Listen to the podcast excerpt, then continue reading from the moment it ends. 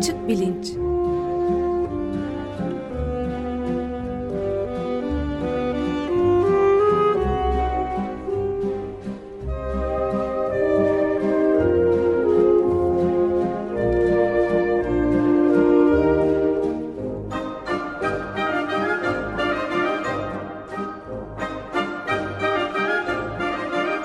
Güven Güzeldere ile bilim ve felsefe sohbetleri.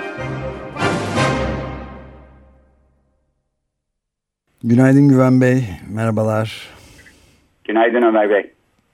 Bugün e, Can yok izinli ve e, şimdi e, bir konuğumuz da var. Siz takdimi ve konuyu anlatırsanız başlamış oluruz. Memnuniyetle e, konuğumuz benim çok eski bir arkadaşım Ferda Keskin. Hoş geldin Ferda. Hoş bulduk Güven. Hoş geldin Ferda. Hoş bulduk. Bizim de aynı zamanda eski programcımız ve kendi deyimiyle her e, çimentoda yapıyor değil mi? Evet, Arada, Joker eleman. Joker eleman olarak da geliyor çağrıldığında. Evet Ferda Açık Radyo'ya çok e, Açık Radyo dinleyicilerine çok aşina Açık Radyo dinleyicilerine çok aşina olduğu bir isim. E, ben e, bugün bir felsefe sohbeti yapacağız. E, kısaca Ferda'yı tanıtarak başlayayım. E, bizim arkadaşlığımız aslında Boğaziçi Üniversitesi'nin öncesine de gidiyor ama Boğaziçi Üniversitesi'nde felsefe bölümünde lisans okurken e, epey birlikte ders almışlığımız var. Arkasından Columbia Üniversitesi'nde New York'ta master ve doktora derecelerini aldıktan sonra İstanbul Bilgi Üniversitesi'nde karşılaştırmalı edebiyat bölümünde öğretim üyesi olarak e, çalışmakta Ferda. E, orada felsefe ve toplumsal düşünce yüksek lisans programı var. Bu programın kurucusudur ve direktörü olarak e, görev yapıyor. E, çalışma alanları arasında 20. yüzyıl e, Fransız felsefesinin en önemli isimlerinden Michel Foucault'u e, ben başta sayayım. E, Foucault'un aslında Türkiye'de e, tanınması, eserlerinin çevrilmesi, sistematik bir şekilde sunulması konusunda e, çok emeği geçmiştir Ferda'nın. Bugün Foucault konusunda konuşmayacağız ama ileride bir başka programı da e, Foucault üstüne yapmak e, için sözleştik e, diyebilir miyim Ferda böylece? Doğru. Aslında bugün de e, yani konuşacağımız konuda benim getireceğim yorumlarda bayağı bir Foucault e, etkisi var. E, onu söyleyebilirim ama tabii doğrudan doğruya spesifik olarak e, Foucault Foucault'un düşüncesini e, konuşmayacağız. Yani biraz da tabii e, takdir edersin ki o kadar uzun zamandır Foucault üzerine konuşuyorum ki e, fırsat buldukça böyle başka konular üzerinde veya Foucault'u başka alanlara uygulama e, gibi bir fırsat doğduğunda bunu da kullanıyorum. Tamam. E, Foucault üstüne ayrıca özel bir başka program yaparız. E, Ferda'nın çalışma alanları arasında Foucault'dan e, başka toplum ve siyaset felsefesi, etik, toplum bilim felsefesi ve edebiyat ve felsefeyi de saymak mümkün. E, Şimdi bugün e, toplum bilime ve siyaset bilimine giren e, siyaset ve e, toplum bilim felsefesi üzerinden e, bir konuyu gündeme getirmeye karar verdik. E, neoliberal e, politikalar ile sağ muhafazakarlığın yükselişi arasındaki ilişkinin e, ne olduğuna ve burada bir çelişki olup olmadığına bakmak istiyoruz. Ben e, fakat konuya belki şuradan e, girsem e, genel olarak siyasi ve sosyolojik analizler e, açık radyonun pek çok programında açık gazetenin başka köşelerinde de yapılıyor. E, bir sosyologla toplum bilim felsefecisini ya da bir siyaset bilimciyle siyaset felsefecisini ayıran şey nedir? E, sen bir felsefeci olarak e, bir siyasi bilimciden ya da sosyologdan farklı bir şeyler yapıyorsun. E, onların yaptıklarının felsefesini yapıyorsun bir anlamda. Bunu nasıl anlamak lazım? Bu ayrımı belki çizerek böyle bir genel çerçeve içinde başlasak sonra da bunun aslında bir örneği haline e, gelecek. Senin neoliberalist politikalar ve e, sağ muhafazakarlık üstüne söylediklerin diye düşünüyorum. Evet. E, tabii senin söylediğin gibi aslında e, bir anlamda e, siyaset felsefesi ya da toplum bilim felsefesi e, siyasetin, e, siyasal söylemin, siyasi söylemin e, veya e, toplum bilim söyleminin bir e, felsefesi. E, dolayısıyla bir meta e, söylem olarak e, düşünülebilir. A, fakat e, tam da öyle olmuyor pratikte. E, çünkü e, aslında e, sosyoloji dendiğinde örneğin bir toplum bilim e, disiplini olarak ya da e, siyaset bilimi dendiğinde e, bunun teorik e, veçesi ile e, felsefe e, arasında e, çok yakın bir ilişki olduğunu, neredeyse çok benzer şeyler yapıldığını e, görüyoruz. Yani şunu e, söylemeye çalışıyorum. E, bugün e, benim çevremde e, sosyoloji e, ama teorik sosyoloji yapan arkadaşlarım, meslektaşlarımın okudukları kitaplar, e, sordukları sorular e, ve bu sorulara cevap olarak getirdikleri argümanlar ile e, yaptıkları göndermeler e, arası ile e, benim yaptığım e, şeyler arasında çok da büyük bir fark yok. Aynı şeyi siyaset bilimi için de söylemek e, mümkün. E, yani teorik olarak siyaset bilimi yapan e, arkadaşlarımla, meslektaşlarımla e, onların e, okudukları zaman e, buldukları, gördükleri ve tartıştıkları siyasal metinleri e, şeyler ile benim bulduğum, tartıştığım şeyler arasında e, çok büyük bir fark yok. Ama e, fark e, e, daha çok uygulama alanında e, ortaya çıkıyor. E, felsefeyi yaptığınız zaman bunu çok fazla uygulamalı olarak yapmazsınız. E, çok daha soyut düzeyde kalır. Kalmak zorunda değildir ama genellikle de facto öyle olur. Ama tabii ki sosyologlar olsun, siyaset bilimciler olsun, uygulamalı sosyoloji veya toplum bilim ve siyaset yaptıkları zaman çok daha ötesine e, geçmiş oluyorlar e, bunun. E, yani bir tarafta teori, e, öbür tarafta ise analiz e, diyelim. E, bunlar ikisi birbiriyle geçişlidir e, ama e, felsefeciler daha soyut ve teorik düzeyde e, dururken e, sanıyorum e, sosyal bilimciler e, ya da siyaset bilimciler e, o teorinin uygulama alanını da e, özellikle e, kapsayacak şekilde e, çalışırlar. Tamam. Çok teşekkürler. Çok güzel bir giriş oldu. Bu aslında yani bilim ve felsefe sohbetleri olduğundan bu köşenin başlığı böylece buna da bir e, ışık tutmuş oldu. E, diğer alanlarda da aslında yani psikolojide de, sinir bilimde de, fizikte de benzer bir durum olduğunu söyleyeyim.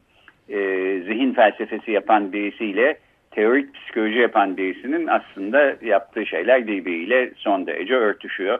Tam senin söylediğin gibi bir siyaset bilimci e, kuramsal siyaset bilimciyle e, siyaset bilimi felsefesi yapan birinin söylediklerinin örtüşmesi gibi.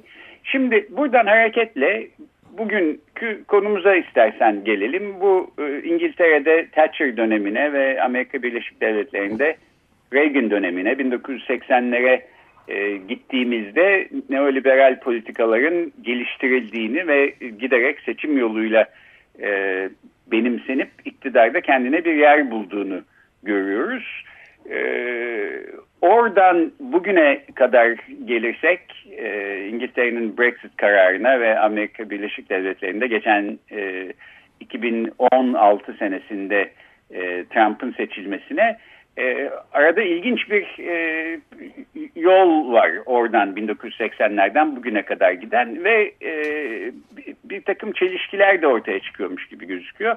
E, senin e, ana tezin bu e, durumu e, analiz eden ve arada bir çelişki olduğuna e, işaret eden bir tez. E, değil mi? Doğru anladıysam e, Evet. Buradan konuya girelim mi? Olur olur. E, tabii yani çelişki ve bir kriz olduğunu ben düşünüyorum. Şimdi genellikle Hatta, e, evet. Neoliberalizmin e, iktisadi krizinden e, bahsederiz. E, 2008 krizi, ondan evvelki krizler e, vesaire. E, ama e, neoliberalizmi e, sadece iktisadi bir doktrin olarak anlamak çok yanlış bence. E, çünkü neoliberalizm e, çok daha geniş bir şey, e, siyasi bir ayağı var. Hatta bunun da ötesinde neoliberalizm bir rasyonalite, bir normatif sistem ve insan yaşamını bütünsel olarak kapsamaya yönelik olarak işleyen, insan yaşamına bir bütün olarak nüfuz eden, insanın öznelliğini yeniden kuran bir sistem. Dolayısıyla çok geniş bir analiz gerektiriyor. e, ve tabii ki e, bu analizi yaparken de e, ister istemez e, siyaset felsefesi ve siyaset felsefesinde karşımıza çıkan iktidar modellerini e, e, kullanmak lazım. E, yani demin sözünü ettiğim o e, teori pratik e, daha doğrusu e, teorik çalışma ve bunun uygulaması e, arasında e, hani bir e, e, fark var ama öyle bir fark olmak zorunda değil demiştim ya. İşte mesela böyle bir analiz e, iktidar modellerinden hareketle ee, örneğin e, neoliberalizmin e, teorisinden hareketle neoliberalizmin bugün içinde bulunduğu siyasal krizi e, anlamak için yapılan analizi bir araya getirdiği için de önemli olacak e, bana kalırsa manalı. Şimdi ben bir kriz olduğunu düşünüyorum burada. Siyasal bir kriz olduğunu düşünüyorum. E, o krizde e, tabii ki e, az önce senin sözünü ettiğin gibi İngiltere'de Brexit e, ve e, Amerika Birleşik Devletleri'nde e, Trump'ın seçilmesiyle birlikte aslında e, varoluşu küreselleşmeye bağımlı olan e, neoliberalizmin e, yavaş yavaş veya çok e, e, belki hızlı bir şekilde başka bir yöne doğru gitmeye e, başlaması. E, çünkü e, biliyoruz ki e, e, Brexit e, aslında e, İngiltere'nin bir anlamda e, kendi içine dönmesi e, anlamına geliyor. E, aynı şekilde e, Trump'ın politikalarının da e, buna benzer e, bir çizgi takip ettiğini e, biliyoruz. E, dolayısıyla da e, her iki gelişmede e, neoliberalizmin varoluş koşulu olan küreselleşmeyle çok derin bir gerilim e, içerisinde. Şimdi e, bir taraftan bir yabancı düşmanlığı e, var, öbür taraftan e, bir e, içe dönüş var, yükselen bir milliyetçilik e, var. E, uluslararası e, kurumlardan, uluslararası anlaşmalardan, uluslararası işbirliği e, e, e, e, çeşitlerinden e, kopma, e, uzaklaşma e, var. E, dolayısıyla küreselleşmeden e, bir anlamda uzaklaşma e, var. E, yerellik, e, ulusalcılık milliyetçilik, içe kapanma lehine. E, ben işte çelişkiyi e, burada e, görüyorum. E, bu çelişkiyi eğer teorik olarak temellendirmek e, gerekirse e, şunu e, bana kalırsa söylemek e, mümkün. E, bu gelişme aslında toprak temelinde tanımlanmış o geleneksel e, hükümran e, devlet anlayışına geri dönmek e, manasına geliyor. E, halbuki e, bu neoliberalizmin e, benimseyebileceği bir politik model, bir iktidar modeli değil. Yani toprak temelinde e, tanımlanmış hükümran bir e, ulus devlet ve bu ulus devletin sınırları içerisinde e, kalmak, e, oraya daha doğrusu e, bu noktada e, geri e, dönmek, neoliberalizmin olmazsa olmaz koşulu olan küreselleşmeyle e, bir çelişki e, gösteriyor ve çok ciddi sonuçları var. O çok ciddi sonuçlardan bir tanesi de tabii ki o ulus devletin kurucu unsuru olan toprakta doğmuş olmayanları yani ulusun parçası olmayanların dışlanması, e, ve dolayısıyla e, ortaya ciddi bir xenofobya, bir yabancı düşmanlığının da e, ortaya e, çıkması.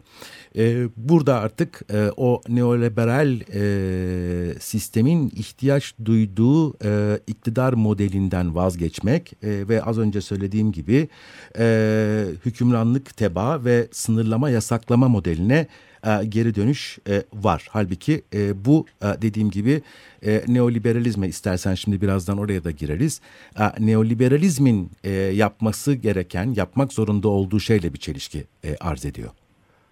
Evet. Ve peki ben de şeyi sormak istiyorum yalnız bu neoliberalizmin e, küreselleşme tabanına e, aslı olmakla beraber aslında onunla çelişen bir yerelleşme olduğunu söyledin ama aynı zamanda bu e, bir çeşit şirket totaliterleşmesi diye bakabiliriz. Yani bir gerçek anlamda bir Hannah Arendt'in de e, kullandığı anlamda bir totalitarizmin e, varlığını da çok çeşitli ülkelerde bunlar e, yani Amerika'da da var sürekli evet. yalanlar üzerine inşa Aynen. edilmiş müthiş bir sistemin bu Avrupa'nın çeşitli ülkelerinde Macaristan'da Polonya'da başka yerlerde de görüyoruz bir de şey var yani bu bir çeşit küreselleşme değil mi peki aynı zamanda? Bu evet yani küreselleşme tabii çok geniş bir kavram. E, bu e, ben bunu şöyle e, belki söyleyebilirim diye düşünüyorum. Şimdi yabancı düşmanı, milliyetçi, muhafazakar hatta ırkçı e, toplumlar e, veya oluşumlar e, tarihte genellikle güçlü e, liderler ararlar ve güçlü e, liderlerle evet. e, tebarüz ederler, e, ortaya e, çıkarlar. E, ve e, bu e, gerçekten senin söylediğin gibi bir yayılma a, gösteriyor. A, yani İngiltere e, değil sadece söz konusu olan, Amerika değil, e, aynı zamanda Avrupa'da da, e, Fransa'da mesela herkesin yüreği ağzındaydı son seçimlerde. Acaba e, Le Pen gelecek mi diye ve birçok insan sırf Le Pen gelmesin diye e, hiç istemedikleri bir adaya oy vermek e, zorunda kaldılar. E, aynı şey Orta Avrupa için de geçerli. Aynı şey e, tabii ki e, Orta Doğu için de e, geçerli. E, şimdi bu bir yayılma. Bu bir yayılma. E, ama benim yani küreselleşme e, derken kastettiğim e, başka bir şeydi. E, o, onu vurgulamak benim açımdan çok önemli. E, o da şu yani ben neoliberal küreselleşme derken neoliberalizmin ihtiyaç duyduğu bir şeyi e, vurgulamaya çalışıyorum.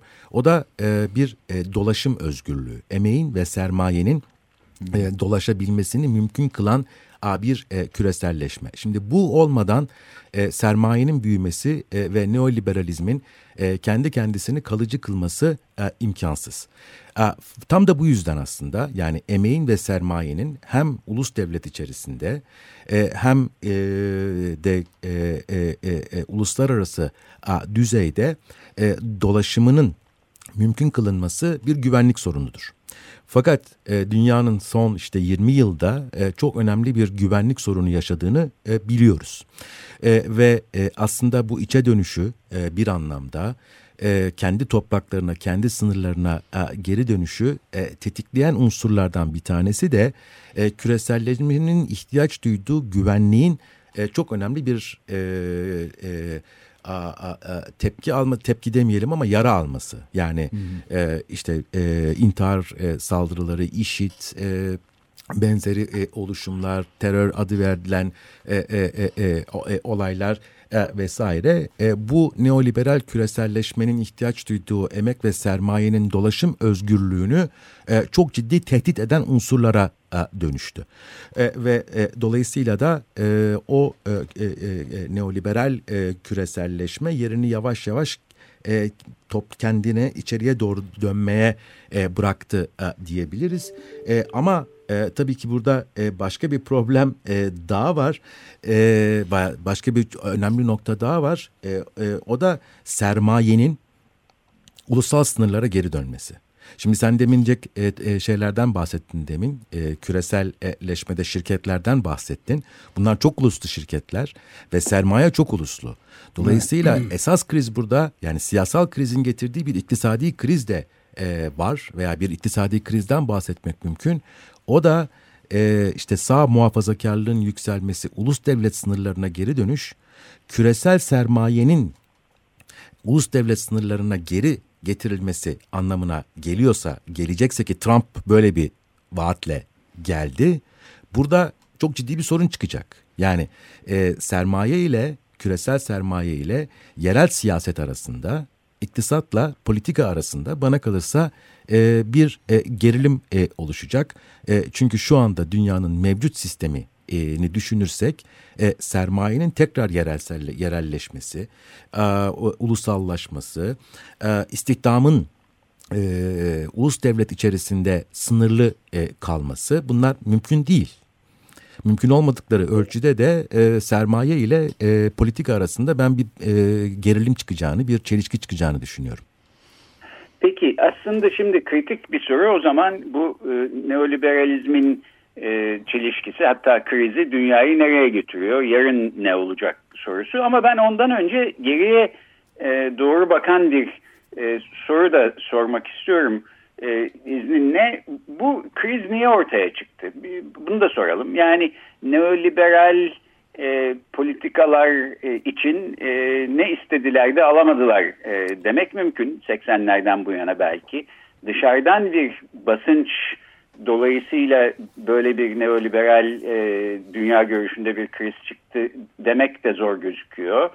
E, kend, sistemin kendi içinde kendi e, ögeleriyle ürettiği belki bir çelişki hatta kriz gibi gözüküyor. Yarın ne olacak sorusunu anlamak için belki bu kriz niye ortaya çıktı e, sorusuna cevap vermeye çalışmak gerekirmiş gibi düşünüyorum. E, sen ne dersin? Doğru. Ama e, yani bu krizin ortaya çıkışını sadece e, neoliberalizmin kaynağı olan e, e, örneğin İngiltere e, veya Amerika Birleşik gibi e, B devleti gibi devletler veya e, e, Avrupa Birliği gibi e, alanlarda, mekanlarda e, aramak bana kalırsa e, yeterli değil. E, yani neoliberalizm sürekli olarak dışarıya e, doğru açılan sermaye çünkü büyümek e, zorunda bir e, sistem e, olduğu için e, ister istemez dünyanın geri kalanıyla da e, belirli bir konfrontasyon içerisine e, girmek e, zorunda. E, daha önce böyle bir konfrontasyon yoktu. Yani 80'li yıllar, 90'lı yıllar hatta 2000'lerin başları bile e, neoliberal küreselleşmenin e, ve neoliberal rasyonalitenin, neoliberal normatif sistemin dünyada çok da büyük e, direnişle karşılaşmadan yayıldığı, benimsendiği bir dönemdi. Ama daha sonra e, buna karşı bir direniş ortaya çıkmaya başladı ve bununla birlikte e, neoliberalizmin ihtiyacı olan o güvenlik e, ortamını tehdit eden yepyeni bir dünya konjonktürü e, çıktı. E, bu dünya konjonktürü az önce de dediğim gibi e, çok ciddi e, yabancı düşmanlığı e, e, e, e, şey yaptı ama bunun içeriden gelen tabii ki destekçisi de e, ne oldu? Neoliberalizmle birlikte ortaya çıkan prekarite e, yani güvencesiz e, e, e, emekçi evet. sınıfı e, ve o güvencesiz e, emekçi e, e, sınıfının e, içinde bulunduğu e, ekonomik e, e, durum ve onun getirmiş olduğu sorunlar e, o güvenlik sorunu dolayısıyla e, ortaya e, çıkan e, siyasal krizle bütünleşti ve e, yabancı düşmanlığı, xenofobia e, birdenbire ikiye katlandı. E, yani neoliberalizm elbette çok ciddi bir e, siyasal krizin yanı sıra ekonomik kriz de e, yaşadı birden fazla yakın geçmişte. E, bunların ortaya çıkarttığı yepyeni bir toplumsal e, sosyolojik e, profil var. E, iş güvencesi olmayan, esnek koşullarda çalışmak e, zorunda e, olan e, ve iş güvencesi olmadığı için de e, e, e işini yabancıya kaptırmak istemeyen, dolayısıyla küreselleşmenin kendisine zararlı olduğunu düşünen bir grup insan bir grup demeyelim buna büyük bir çoğunluk e, şu anda o yabancı düşmanlığını körükleyen veya kullanan e, uluslararası e, konjonktürle bütünleşti bana kalırsa ve ortaya böyle bir durum çıktı.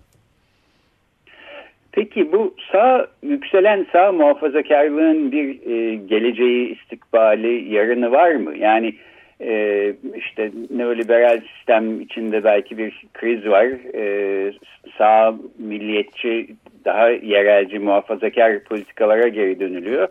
E, bu bana bir çare ya da kurtuluş ya da çıkış noktası gibi gözükmüyor hiç. E, e, dolayısıyla belki hani yarın ne olacak sorusunu bu e, sorunun ışığında değerlendirebilir miyiz?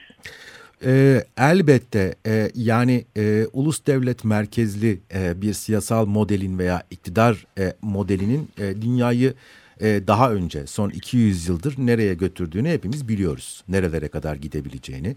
Dolayısıyla tam da senin söylediğin gibi bu e, dünyada e, var olan krizlere e, bir çözüm e, veya e, derde deva e, olamaz. E, olamayacağı ölçüde de e, alternatif bir küreselleşme e, aramak gerekiyor bana kalırsa. Yani artık bu saatten sonra yerel, e, milli, ulusal sınırlar içerisinde kalmak, içe dönmek, yabancı düşmanlığı falan böyle saçmalıklarla e, e, e, tabii ki uğraşamayız ama zaten e, e, çok da uzun süreli e, devam etmez e, bana kalırsa e, bu durum. E, o yüzden de e, burada işte e, sermaye karşısında emeğin alacağı tavır ve bu emeğin alacağı tavrın kendini ne kadar küreselleştirdiği de e, çok önemli. Yani ben ne olacağı konusunda net bir şey söyleyemem ama olmasını istediğim veya dilediğim, arzuladığım şeyin ne olduğunu söyleyebilirim.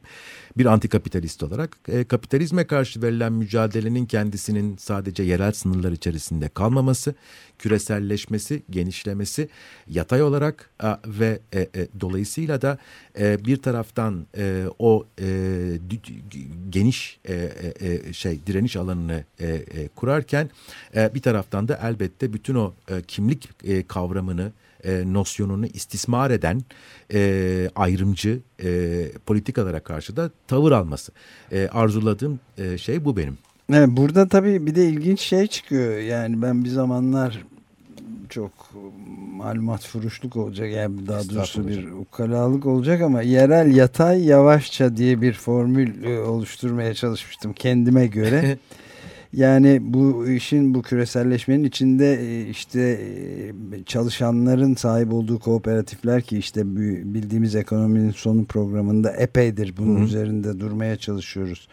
Aylardır hatta senelerdir işte yerel e, yiyecek e, üreten e, yiyecek kooperatifleri aynı zamanda hı hı. işte bir bakıma e, vegan diyetinde önem kazandı hayvancılığın çok büyük problemleri var çünkü e, ve ta, şey endüstrisinin e, ve aynı zamanda bir de böyle sanatsal, kültürel ve siyasi bir takım yerel organizasyonların bir şekilde hiyerarşik olmayan bir şekilde yine yatay bir biçimde internet üzerinden vesaire diğer kendilerine benzeyen e, şeylerle buluşarak bir e, şey kurması, yeni tarzda bir küreselleşmeye evet. gitmesi ve bunun bir de üçüncü Y olarak yavaşça yani slow food ya da şeyde olduğu gibi sivil itaatsizlik ama şiddet kullanmayan e, direniş evet. hareketleriyle ancak çünkü şiddete başvurulduğu zaman nasılsa bu devlet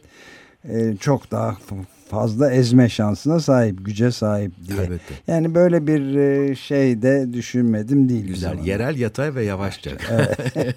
Çok iyi bir formülasyon e, bence de. E, yani tabii ki ben bütün bunları söylerken yerel olanı olduğu gibi göz ardı etmek gerektiğini veya e, oraya Şüphesiz, bakılmaması evet. gerektiğini elbette e, söylemiyorum. E, özellikle işte e, yerel e, inisiyatifler e, ve bu yerel inisiyatiflerin beslenmede, çevre konusunda e, aldıkları tavırlar elbette çok önemli. E, ama içeri e, kapanık olmamak e, şartıyla e, ve eğer uluslararası düzeyde bir e, veya küresel düzeyde e, bir örgütlenme olacaksa yatay e, düzeyde evet. bu yerelden hareketle ve yerel kaygıların birbirleriyle örtüşmesi üzerinden olacaktır. Evet yataydan kasıt hem iki yani hem küre, küreselleşme anlamında yani birlikte yapılması çeşitli ülke ulusal sınırların ötesinde hem de e, aynı zamanda da işte doğrudan doğruya şeyi sağlayabilecek hiyerarşisi olmayan evet. liderlerinin varsa bile önemli olmayan liderliğe bağlı olmayan evet, yani evet, tabii. anlamda bir yataylıktan da bahsetmiş. Evet, elbette şeyin tam karşıtı yani güçlü liderler evet. e, etrafında toplanan yerelci, millici ondan sonra işte e, ulusalcı e, vesaire e, sistemin e, karşısında e, yatay, e, hiyerarşik olmayan e, iktidarı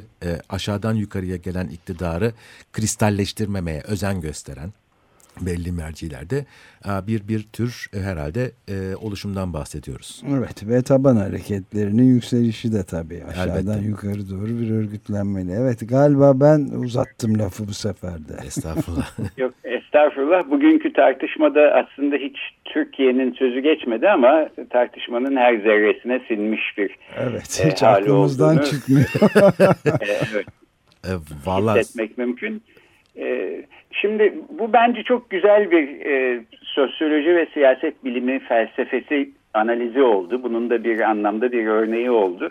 E, haliyle bizim zamansal ufkumuz e, işte 3 sene 5 sene öncesini ancak e, son, sonrasını görmeye yetiyor.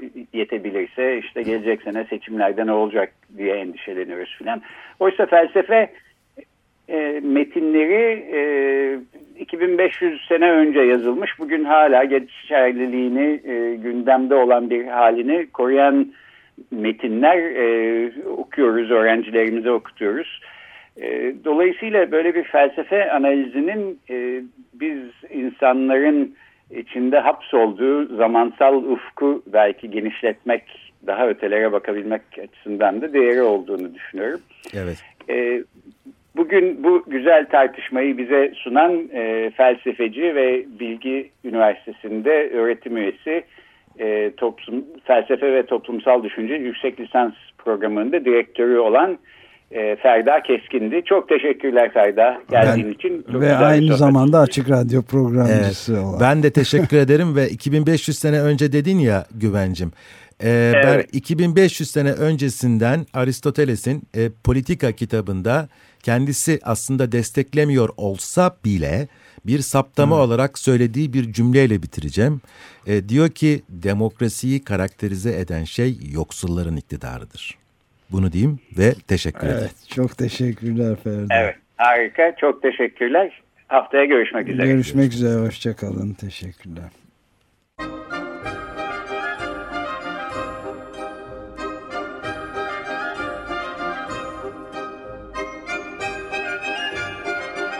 Açık bilinç.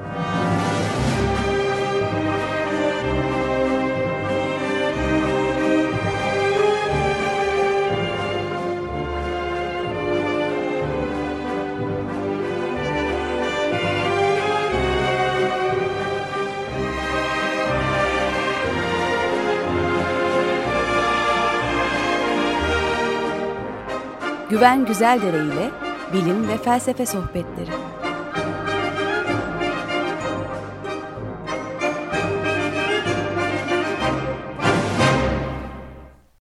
Açık Radyo program destekçisi olun. Bir veya daha fazla programa destek olmak için 212 alan koduyla 343 41 41